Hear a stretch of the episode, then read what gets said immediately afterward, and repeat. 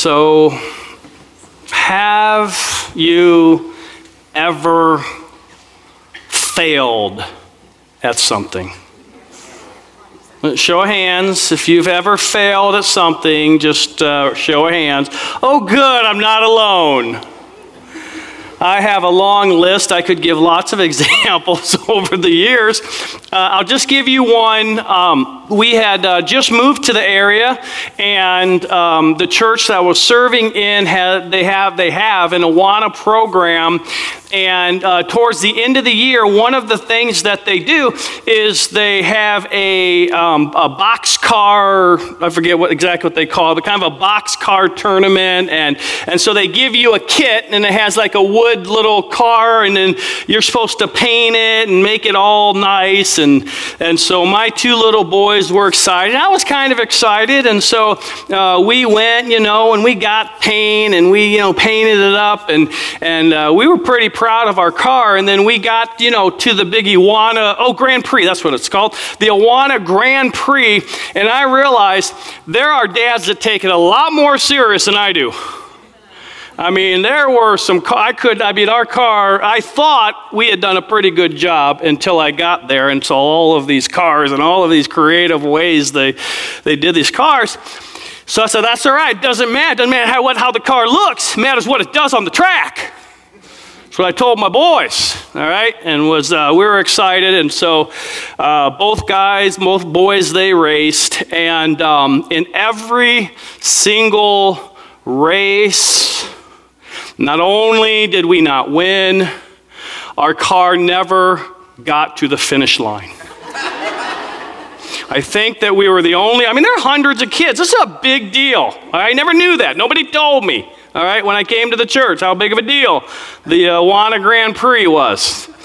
And we, my, my boys just held their head in shame. They wouldn't even acknowledge me as their dad.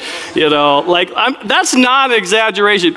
Not a single car ever made it to the finish line. And so only later did I find out there's metal things you put on it and all kinds of things to weight it down. And, uh, and uh, so we did it again and we made it to the finish line the following year. So that's exciting. We lost every race, but we did make it to the finish line. Every one of us, right? All of us are going to fail at things from time to time that we do. Um, but I'm here to give you some very, very exciting news tonight. Uh, it, it's actually a guarantee. I want to give you tonight, and it's really not me, it's the Apostle Peter in 1 Peter 3. I want to give to you tonight a guarantee. It is a gospel guarantee. It is a guarantee that because of the gospel, you will never ultimately fail. You're on a victorious team. Take your Bibles, if you would, please, and turn to 1 Peter chapter 3. Uh, I don't have the words up here. Uh, my apologies. I don't have notes for you tonight as well. I don't have growth guides. I have failed once again uh, at that. Uh, but, uh, anyways, we do have some notes up here if you got something you want to take some notes on. Um, but um, we're finishing up chapter 3. And if you're new, if this is your first week here, um, we don't mess around. We, we, it's not milk, it's meat. We, we dive in, we go verse by verse through the book. And this is our eighth week. We're only on chapter 3. So uh, we go verse by verse through this book. And um, just to kind of catch you up, because I did uh, see some new faces here, this is a book written by Peter, and he wrote it to uh, Christians in an area, a region known as Asia Minor, which would be modern day Turkey. And he was writing to uh, a particular group of people, followers of Christ, both Jew and Gentile, who were experiencing persecution because uh, Emperor Nero was on the throne and uh, he was persecuting Christians. Now, at the time when Peter wrote this, it wasn't the height of the persecution yet, but there still was persecution that was happening because of their commitments to Jesus Christ. As I mentioned a number of times, within three letters of Peter writing this, he would be martyred, he would be killed for his faith. And so, this is a letter written to discouraged and defeated Christians who are trying to be holy people in a unholy place. And I think it's such a fitting book for us to do in the world that we live in today because our world is becoming more and more unholy.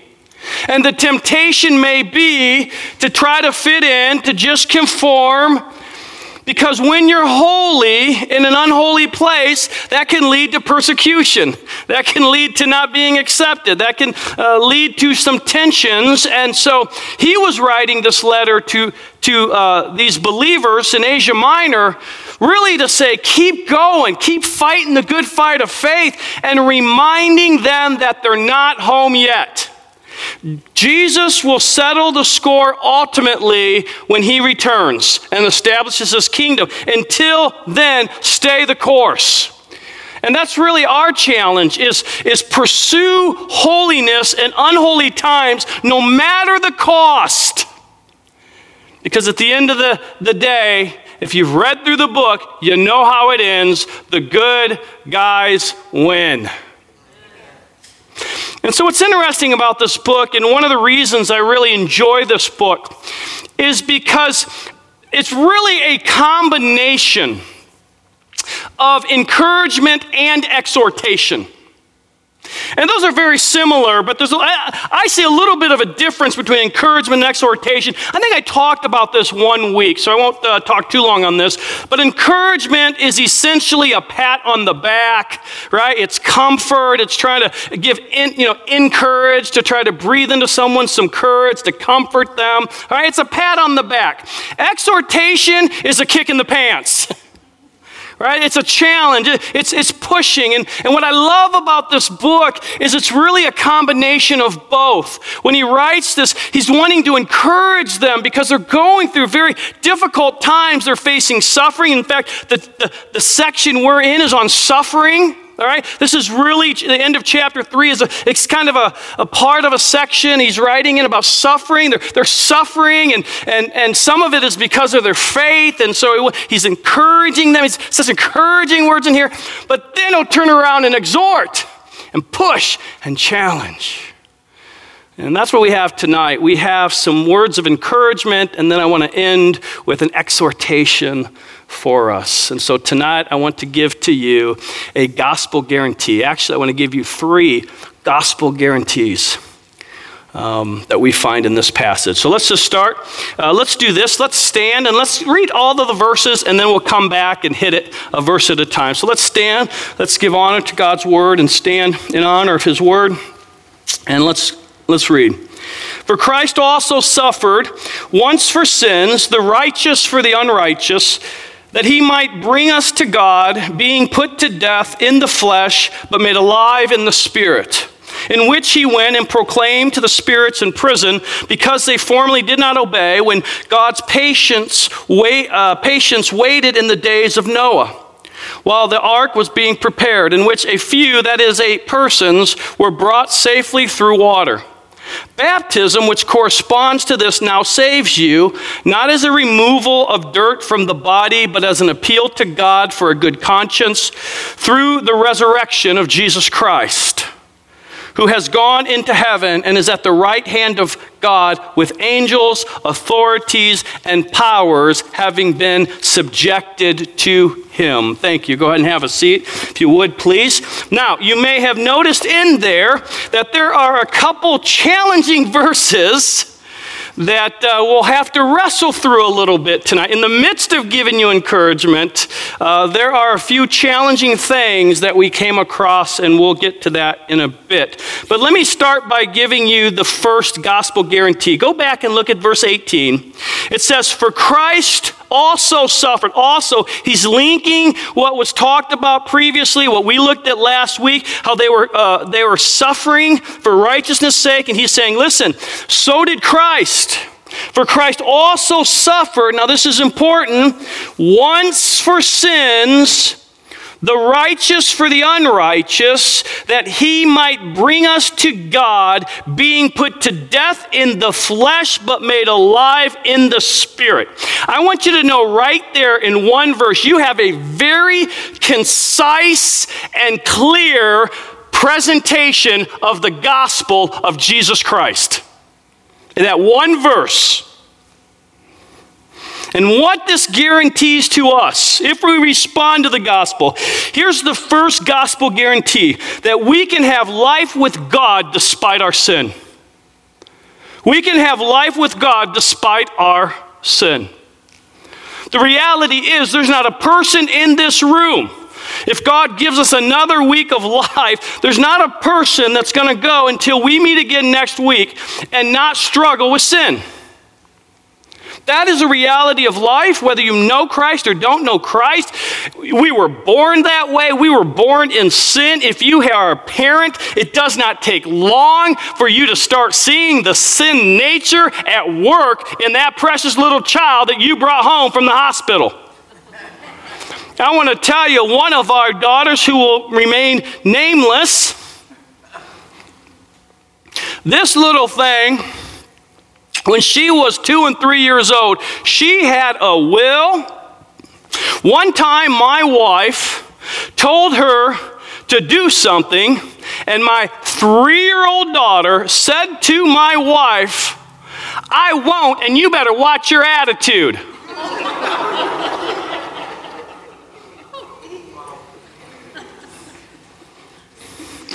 we thought, you know, you've heard about pastors' kids we thought this is the one. This is the one they're talking about that turns out like this, you know, this terrible person.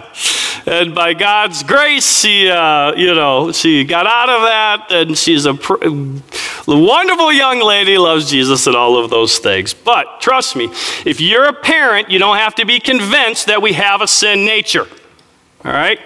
Um, and we don't just see it in our kids, our kids have seen it in us. Amen, parents? Boy, you weren't excited about that part of it, parents. I mean, what a concise demonstration or uh, description of the gospel.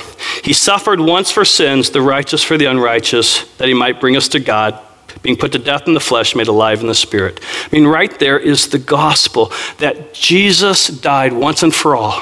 In the Old Testament, they had to come week after week, and then once a year, the Day of Atonement, year after year after year, always with blood. And it never solved the sin problem. And so I want to tell you, if I was you, I'd underline that word once. What a glorious, what a glorious reminder that he died for sins once. That one act 2,000 years ago when he shed his blood on the cross once. That's all it took to pay the punishment for our sin the righteous for the unrighteous.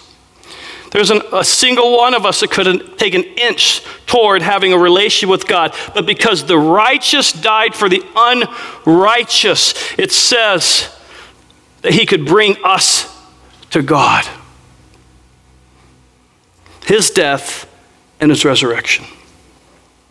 I heard of a pastor who received a very generous offer from a family in their church. This family was going to Disney World and they wanted to take the pastor and his family with them. I'm not sharing this for, you know, if any of you are going to Disneyland, but if you want to pray about it, um, maybe, maybe, there is application here. Uh, I'm kidding. I don't even like Disney World. My wife does, I don't. Who cares? Okay. So they wanted to take him, not only take him, they wanted to treat him to everything hotel rooms, meals, tickets to the park, everything on that trip, every single thing. And this pastor was a humble guy, and they, so the guy knew how he was going to respond. So the guy offering this trip told the pastor that he had one condition and one condition only. If you pay for anything, you pay for everything. If you offer to pay for anything, you have to pay for everything. In other words, try to pull out your wallet to pay for anything, and you're going to owe for everything. He insisted that every last thing was his treat, was covered by him. Do you know that every last sin was covered on the cross? Every last sin. There's not a sin that wasn't covered, past, present, and future, that his shed blood didn't do what was necessary to cover the price for that sin. And yet, so often in the, our human condition, right, we try to earn what could never be earned. C.S. Uh, C.H. Uh, Spurgeon, many of you know, he's kind of one of my heroes, the British preacher from the 1800s. Uh, I actually have a, a, uh, a, picture of him in my office. He's smoking a pipe, so I got in trouble with my wife, but that was the only picture I could find that I liked was him smoking a pipe. And um, I also have C.S. Lewis, and he's smoking a pipe too, so I don't know. I don't know. That, that just happened. Uh, anyways, not anything to do with the quote. But he said the following Human nature's way of salvation is do, do, do. But God's way of salvation is done, done, it is all done. You know, really, I mean, you could you could do a comparative study on religions. I think that's a healthy thing. Maybe we'll do it sometime with um, Uncaged. Um, but, but you know, with all of the different similarities, and you could chart everything, you know what separates Christianity from all the religions in the world? Every religion says this is what you must do. Only Christianity says it is what Jesus has done.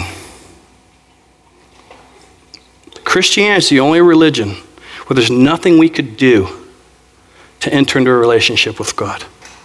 It is only what Christ has done on our behalf. I want you to remember this about the gospel it's simple, but it's deep. The gospel is simple. So simple a child could understand it. Jesus said, faith like a child. The gospel is so simple a child could understand, but it's deep.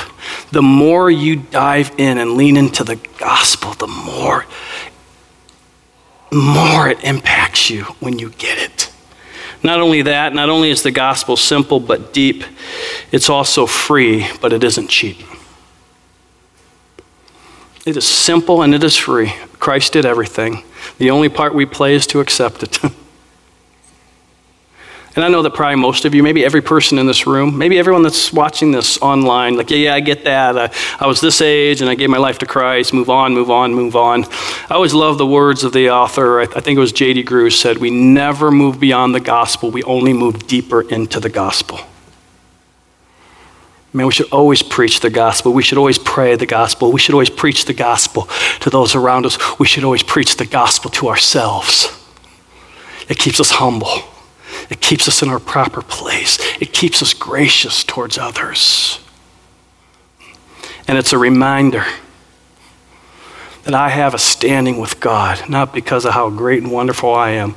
I have a standing before God because of how merciful and gracious our Father is. That His Son would shed His blood to give us life. Let's keep reading. That's our first guarantee life with God despite the fact that we sin. Second one, look at verse 19 through 21, and this is where it gets a little bit confusing. In which talks about him dying and then being uh, uh, made alive in the Spirit. Uh, this is kind of interesting, by the way, at the end of verse 18. It's not a capital S, uh, so it's, it, it's Spirit, small s. So when, when Jesus came in the form of a man, uh, he came with a, a body, soul, and a spirit. And so he physically died that his spirit came alive. And so at, at, the moment after his death, he became alive. His spirit was alive without a body. Verse 19. Now, this is fascinating to me, okay? Because we talk about Friday and we talk about Sunday, but what happened Saturday? Or you should say, what, or even what happened Friday night until Sunday?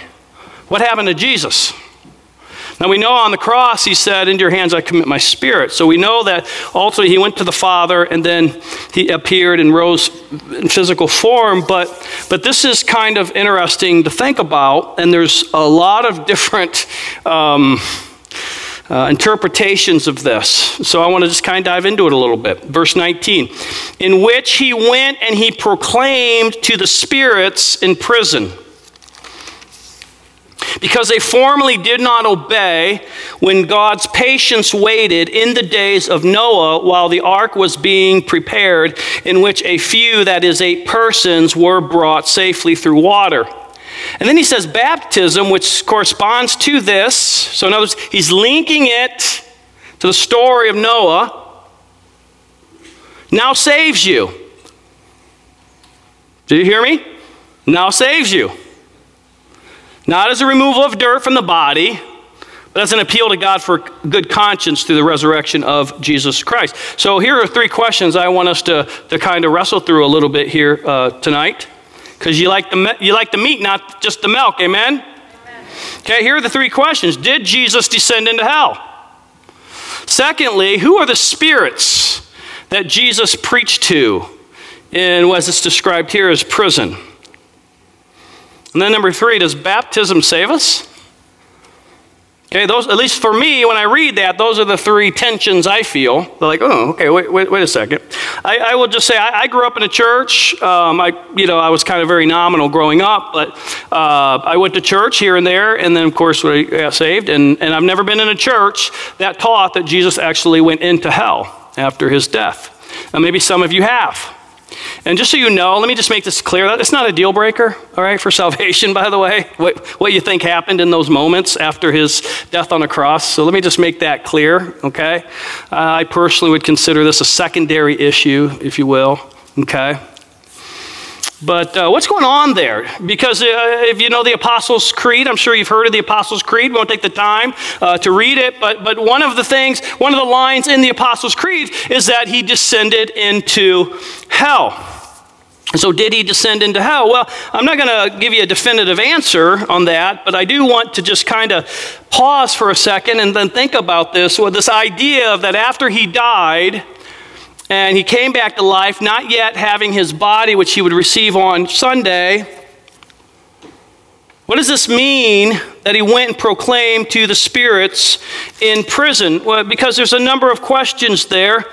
Um, first of all, where, where, where is prison? Is this hell? And then, if it is hell, is this hell hell? Like, is heaven and hell like what heaven and hell is? Because, and I'm going to answer that one for you no. The end of Revelation, it talks about a new heavens and a new earth. That'll be the ultimate heaven. And heaven comes down, by the way. We don't go up to heaven. Heaven comes down ultimately in the new heavens, the new earth. Right? Go back, read the end of Revelation. And I would suggest that the hell now is not the hell hell of all of eternity, that that will come one day at the end of Revelation. Also talks about that, the lake of fire. So there seems to be a temporary dwelling place that people go.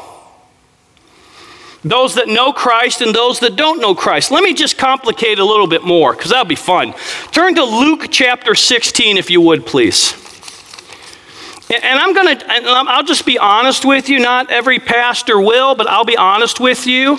I don't know if my interpretation is correct.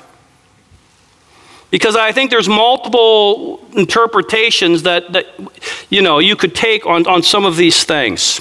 Okay? This isn't deal breaker, right? This isn't heaven or hell. Okay? There's, there's many things in Scripture um, that are up for interpretation that, that, that are hard to know. But look at Luke 16 for a second. What, what does this temporary dwelling place look like in the afterlife before the new heavens and the new earth and the lake of fire someday? Well, Jesus tells this story, but some see this as a parable. But the thing is, he's, he's never once used real names in a parable. And so, in this story that he tells, he uses real specific names. And so, that to me means that most likely this isn't just a made up story. This is, this is based on reality.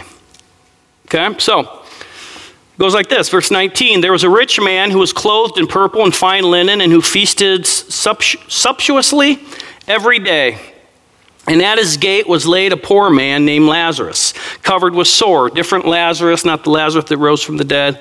Okay? Uh, Jesus rose from the dead. Different Lazarus, who's covered with sores, who desired to be fed with what fell from the rich man's table. Moreover, even the dogs came and licked his sores. That's gross. The poor man died and was carried by the angels to Abraham's side. The rich man also died and was buried. I, I don't know like if, if this is normative stuff here or if this is kind of what it was before Jesus died and rose from the dead. And, and so there's a, there's a lot of question here, but um, it's kind of interesting. The angels uh, brought him to Abraham's side. So there's two sides the rich man also died and was buried, and in Hades, being in torment, he lifted up his eyes and he saw Abraham far off and Lazarus at his side. And he, and he called out, Father Abraham, have mercy on me and send Lazarus to dip the end of his finger in water and cool my tongue, for I'm in anguish in this flame. And so, whatever this temporary dwelling place is, it's really hot. And he recognizes Abraham Maybe he's thinking, well, Lazarus knew me. May, you know, maybe he'll help me out here. Now, here's the other challenging thing is you have someone who's in temporary hell, someone who's in temporary heaven, and they're near each other. That's confusing too.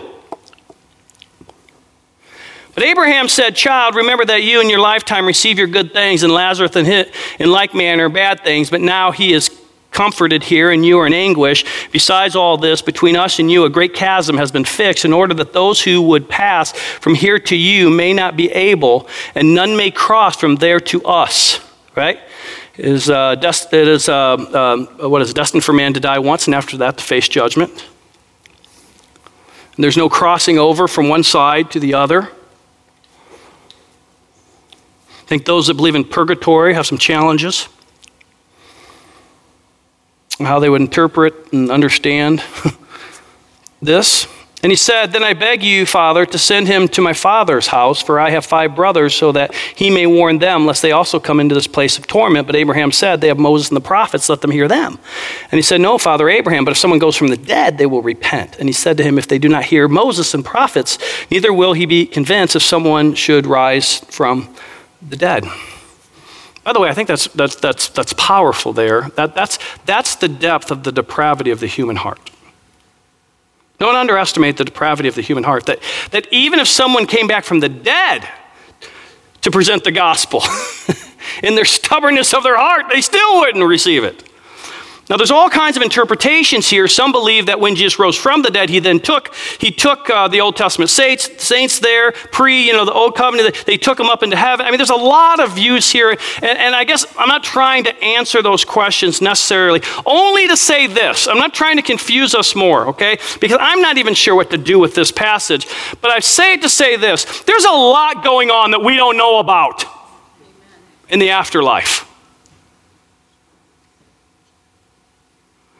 Like we have a description of the lake of fire, eternal hell, and, and the new heavens, new earth, heaven. Someday, like we, we have a little bit of a picture of that, but but but what it all looks like now, I, I don't know. But so I don't know if any of us can claim to have a market on what that looks like. We, we, we know this. We, we know that you die, and if you know Christ, you go to paradise with God, and if you don't, you go to a place called Hades and it's wonderful or it's miserable. And then one day at the new heavens, new earth, and the lake of fire, it's even more wonderful and even more miserable. Okay, that's about what I know.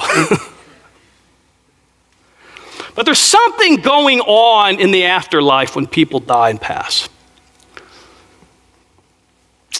And so the question is did he descend into hell? Well, I don't think so, but but, but could it be that if this was the scenario, what if he came and he did proclaim it? By the way, Hades, and this is where it gets a little confusing too. Hades technically means the, like this temporary dwelling place. It doesn't necessarily mean hell, but it's sometimes used for hell. So, so Hades is this seems to be at least at this time when Jesus was teaching on it that, that it wasn't way up there, you know, the Christians and way down there, those that aren't. It, it seemed like that they were like somehow within distance of each other, and so you you know it could be a number of things that he came and he preached to those uh, the spirits in prison, and we'll get to that in a second. Okay, are you with me? Are we are we, we good? good? All right, just stay with me because I think this is stuff like like this stuff we need to know. Right? We need to dig in when we don't understand something in Scripture. Okay? Um, he could have been on the on the heaven side proclaiming it. He, I mean, it could. I mean, there are a number of, of, of interpretations there, I suppose. Um, but who are these spirits in prison? Well, that's confusing too. Take your Bibles and turn to Genesis 6. Let me confuse you some more. Yay! All right, let's go Genesis 6. All right? Spirits in prison. Who are the spirits in prison? Well, that could be a number of things here. All right? Um, spirits in prison could be the spirits, right? Um, the spirit, soul, so to speak, um, of people, right? When, when we die, we, we don't have a new transformed body. That doesn't come until the return of Christ. All right? So it could be the spirit, when it says, he used the, used the word spirit, spirits in prison, it, it, it could be the, the spirit of people. It could be, and another option is that it could be um, angels, fallen angels. Uh, we know that a, f- a third of the angels fell in Satan's rebellion. We know in 2 Peter 2 4. We know in Jude 6. It talks about um, uh, uh, angels that have been put, fallen angels, demons who have been put into prison and have been locked away. Not all of them, obviously, there's a lot still roaming, but some that have been locked away, put away.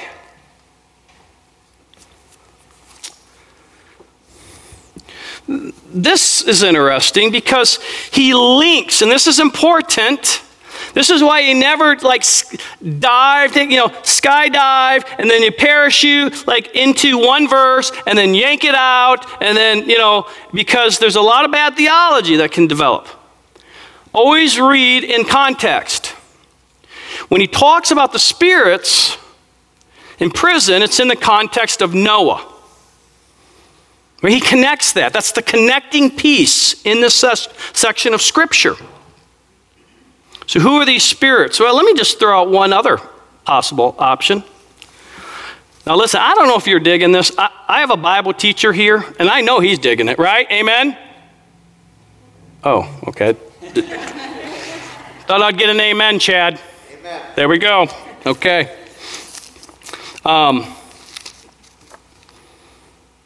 I should put you on the spot, make you interpret this. No, it's good. All right.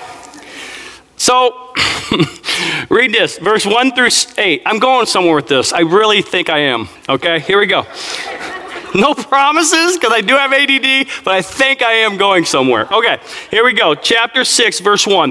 When man began to multiply on the face of the land and daughters were born to them, the sons of God saw that the daughters of man were attractive, and they took as their wives any they chose. Then the Lord said, My spirit shall not abide in man forever, for he is flesh. His day shall be 120 years. This, of course, doesn't mean literally 120 years, but he's shortening their lifespan because the sinfulness is part of punishment. All right, this is about the length of time. Okay, you're not going to live a bunch of, you know, tons of years. He's going to limit it. Right? No one here is going to live to be 600. The Nephilim, the Nephilim, were on the earth in those days and also afterward, when the sons of God came into the daughters of man and they bore children to them. These were the mighty men who were of old, the men of renown. These were giants, by the way. You read later about these. These were giants.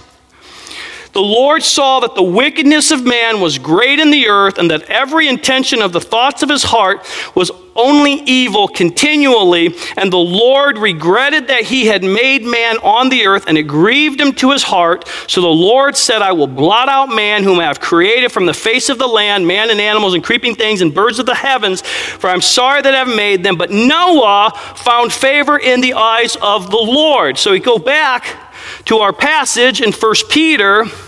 And he's linking this idea. So back to 1 Peter now. Okay, I won't have you turn anywhere else. All right, we're good. All right. And he's talking about Jesus going and proclaiming to the spirits in prison and linking it to the days of Noah. So here's another interpretation. Notice he called them the sons, uh, the, what is it now? the sons of God, right? And the what the women of man, right? Women of what is it? Daughters of man. Thank you. Daughters of man, sons of God. An interpretation of sons of God are angelic beings. What very well may have happened was because here's the thing with angels angels are spirit beings, right? We understand they're spirit beings. But they can take on a physical form in, in, like some temporary way. They can take on some type of, manifest themselves physically. Uh, the verse, uh, maybe from Hebrews, you've heard of that. You may be entertaining an angel unaware. If you interpret that Greek word as a angel, as we understand angels, which I do, all right, that that can happen. I, I uh, even my, fa- my father-in-law, listen, my father-in-law, he's, he's as straight as they get theologically, okay? He is, uh, uh, that's a compliment, sort of, if he's watching this um, later. Um, I mean, you know, he, but uh, he is convinced when he was pastoring, I think it was in Wisconsin, um, that he was uh, in between, uh, right before the service was ready to start. Someone came up, uh, uh, they were very thirsty and they kind of looked pretty raggedy. And, and he said, uh, Where's the drinking fountain? And told him, and he said, Listen, are you faithfully preaching the word of God here? And father in law said, Yes, we are. He said, he said, he said, Keep, keep, keep preaching the word. Don't ever stop preaching the word. And he said, okay. And he turned around, said, okay, turned around, I turned back. The man who was going down the hallway to the, the, the drinking fountain was just gone. And he thinks very well could have been an angel. I've got a, a, a, friend in ninth grade. He smoked a lot of marijuana, so I'll take that with a grain of salt. Uh, but uh, he was a stoner. But I didn't know Jesus. I didn't get stoned either, but he, he did. I hung out with those who did. And uh, uh they were in California, and his brother was having a really bad asthma attack, and they were visiting, and they didn't know where a hospital was, and he was actually down on the seat where you couldn't see him. He was having an attack. Someone drove by, said, Roll down the window. They rolled down the window and they said, The hospital is, and they gave directions to the hospital. They wrote it down. They turned to thank them. The car was gone. They're on a major highway. The car is just gone. All right, now you think I'm crazy, you think I'm wacky, whatever. Um, do I know definitively that story is true? Do I think that angels could do things like that? Yes, I do. Listen, if God can part the Red Sea and create the world by just his words, he can do about anything he wants, right? He can do anything. I don't know if this is the case, but you want to know where I lean? I lean towards this either being angelic beings who took on some physical form to have sex with women to create a population of evil people to try to take over the world for Satan. Or it could be uh, men that were that they came into them and demon possessed them, or uh, you know, however you want to say that. So, what I think in this passage is I think that Peter is alluding to even if you try to create a super race, the evil side even tries to create a super race by impregnating women and having this half angelic, half human species, it ain't going to work against God. That's my point in all of this. and he reminds them of that.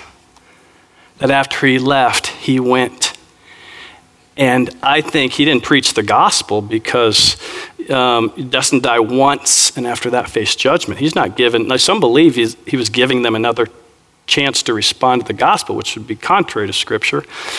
I think he, wherever he went, wherever Jesus was going, and I don't know 100%, it was specifically those spirits who had impregnated these women. I don't know. It could just be simply unbelievers. I tend to think it, it, was a very specific because he's bringing Noah here into this, and that's very specific on how the chapter starts before he brings the flood. I believe he's saying every attempt, even to create this super race, that def- tries to defeat my plan, plan will fail. And Satan, who tried to defeat me at the cross, I mean, we know all the way back in Genesis 3 that he will, he, he, will, he, will, he will nip his heel, but Jesus will crush his head. And you go every you go from Genesis all the way through scripture. Every attempt by Satan and his evil demons have been ultimately thwarted by Jesus. And when Jesus rose from the dead, I believe, now by the way, some even interpret this was not necessarily chronological, that it was talking about him preaching to them in Noah's day, but I, I believe that after he died on a cross, he went to the spirits prison and reminded him he is the King of Kings and he will not be defeated.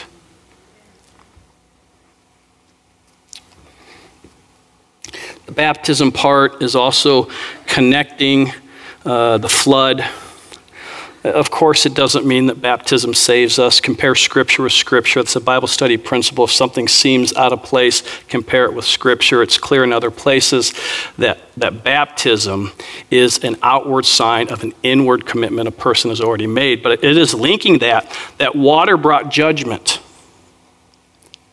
Now, catch this. He's linking it to Noah. Water brought judgment to the ungodly but it brought salvation to the eight. So, baptism, and by the way, and, and, some of you know we're launching a new church here soon, and uh, I'm so excited. We already have someone to baptize when we start this new church. How cool is that? We haven't even started yet. You know, baptism is, it, it, it is a reminder of the death of Christ. There was a price to pay for our sin. There was a judgment that had to be met. Because God isn't just gracious and merciful and forgiving, He is also a holy, just God. And He said all the way in the garden that if you choose sin, you die. So Christ became our death.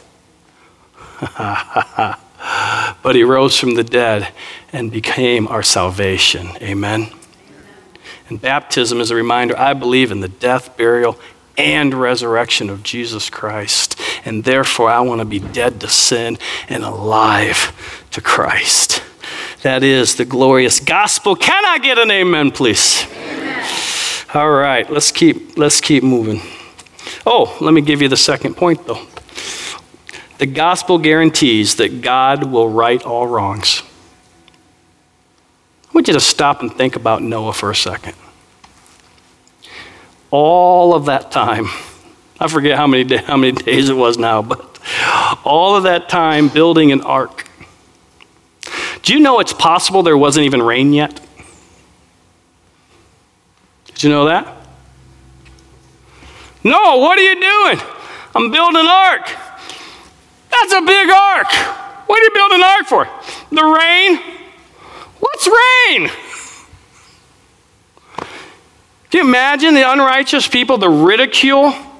Day after day after day after day after day after day, him down to like, you know, very specifics on how to uh, be obedient to God and what he commanded of him, every day taking the ridicule.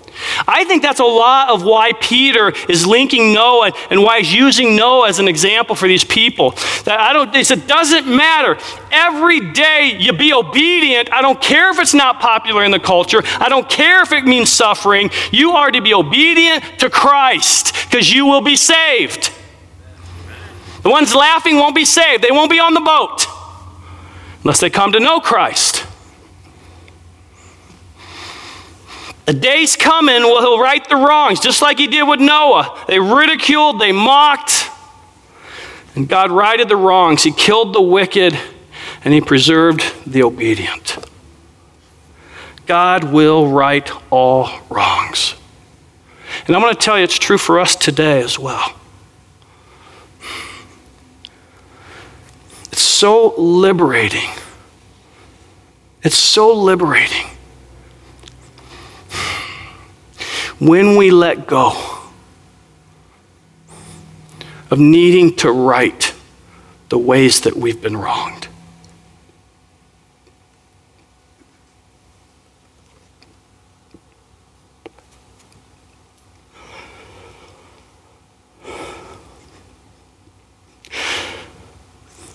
This is personal to me.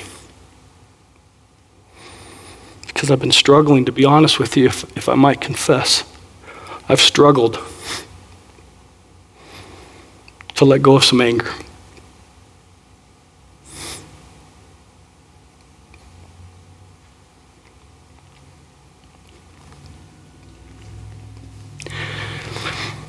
I've struggled to apply this gospel truth to my own life. Not in action, but in my heart.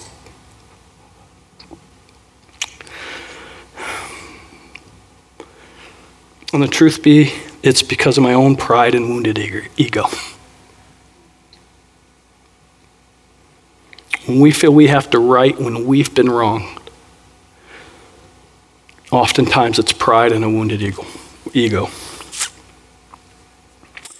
And so, truth is, I'm preaching this to myself. If you get something out of it, good. But God um, took me to the woodshed today on this one. I wrote this down in the middle of wrestling with God about it. And I wrote this down, and I think it was from Him. Maybe some of you are in the same boat with me. It's hard to let go of some hurts when you've been wronged in some ways. Here it is letting God settle the score is the only way to set your soul free from anger and bitterness.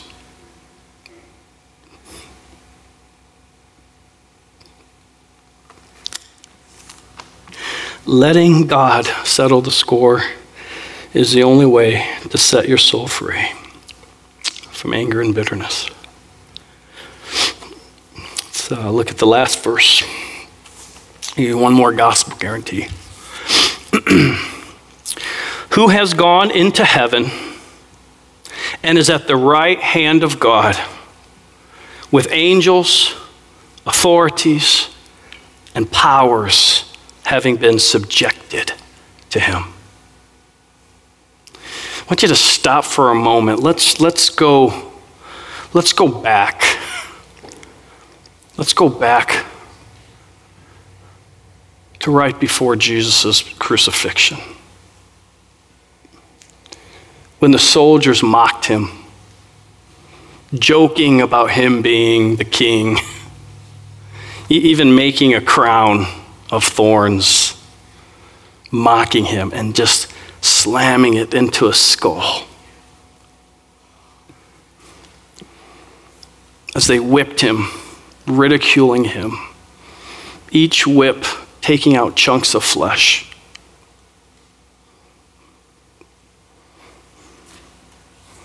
Scripture says he could have called down a legion of angels at any moment if he wanted to. Even in his weakened state, he could have called him down and stopped it all. But he was mocked, he was ridiculed, he was spit on. And in return, he says, Father, forgive them, for they know not what they do. I don't know what all Jesus was thinking as he took the beatings and endured the mocking. Maybe he, in the garden, in his sorrow, sweating blood, I wonder if he stopped to think about how he knew this would all turn out.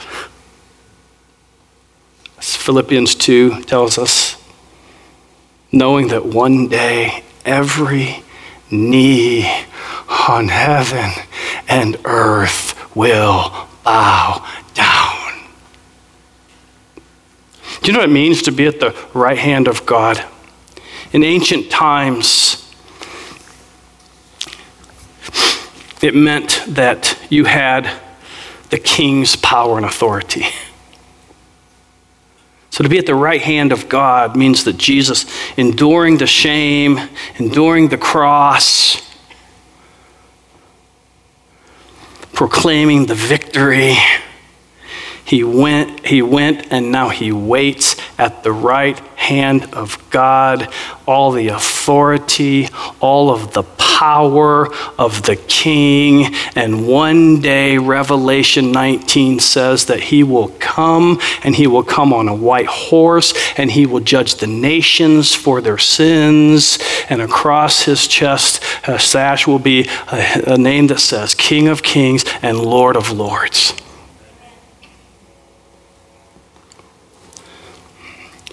And oh, by the way, it says that an army will be joining him. You know who that army is? It's the angels that didn't fall, that aren't in prison. And it's you and it's me that are in Christ. We can't lose. Can't fail. It's a done deal if you're in Christ. We win. O death, where is thy sting? O grave, where is thy victory?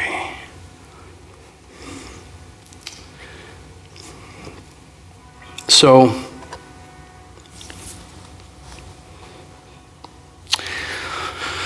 I believe with all of my heart. I'm going to skip personal here in closing. I believe with all of my heart the things that have happened in our lives, most of you know, not everyone knows, doesn't matter the details, but I believe how things happened really stunk. I believe ultimately what happened is part of the plan of God.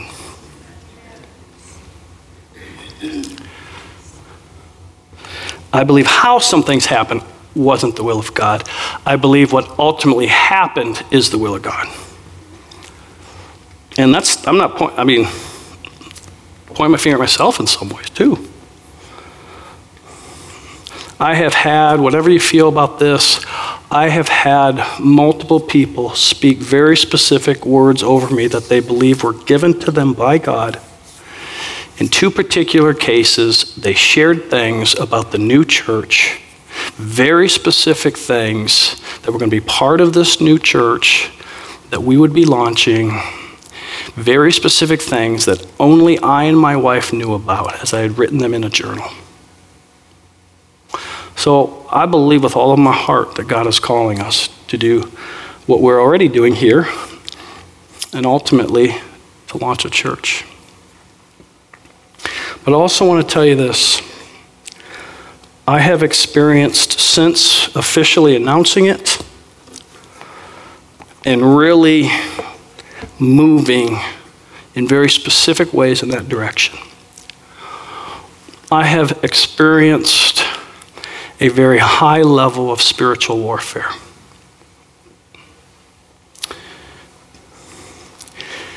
And I feel great tonight. I was praying in the Spirit on the way here. And God lifted me out of a funk that I've been in this past week. And before that, up and down. I, I, I have felt anger at times. I have felt sadness at times, and I have felt fear at times. Those are normal feelings that we all have, but, but there's something different over the last month where there's an intensity to it. And to be quite honest, I haven't always put on the armor of God and proclaimed my victory.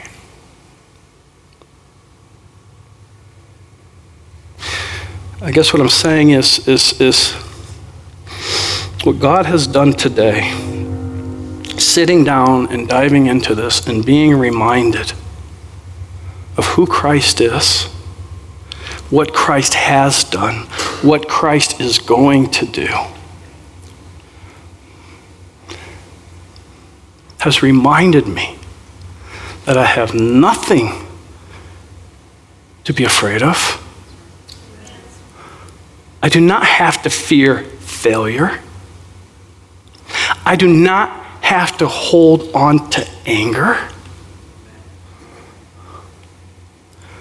And I can release.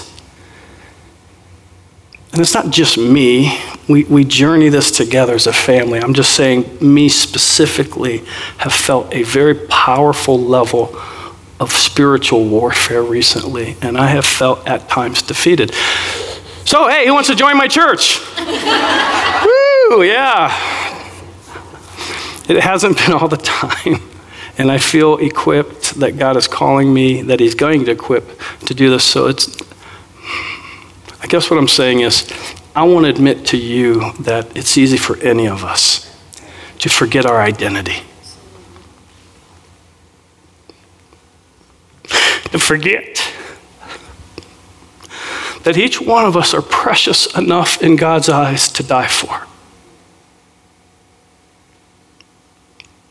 And that God loves each and every one of us as much as He loved Noah, as much as He loved Peter. And we have the Spirit of the living God dwelling in us, just like those men and women of the book of Acts who did great things for the glory of God. So that's our gospel guarantee when you feel sad, when you feel angry, when you're afraid. Preach the gospel to your own soul. And remember, greater is He that is in us than He that is in the world. Father God,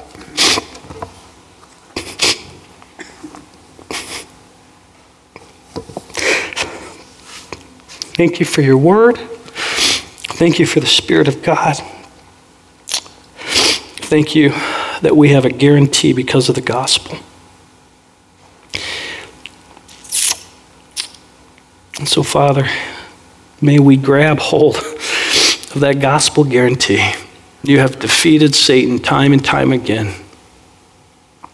in the garden, in the wilderness, in Golgotha. You proclaimed your victory. Your son proclaimed his victory over death. And he will reign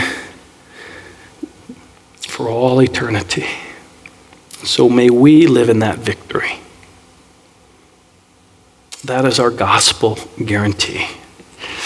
And all God's people said, Amen. We hope you were encouraged by God's word today. You can join us each weekday morning for a five minute fill up. And for other teaching, writing, and training resources, don't forget to check out our website at uncagedbibleministry.com. The mission of Uncaged is to help people fall in love with the Word of God so they fall more in love with the God of the Word.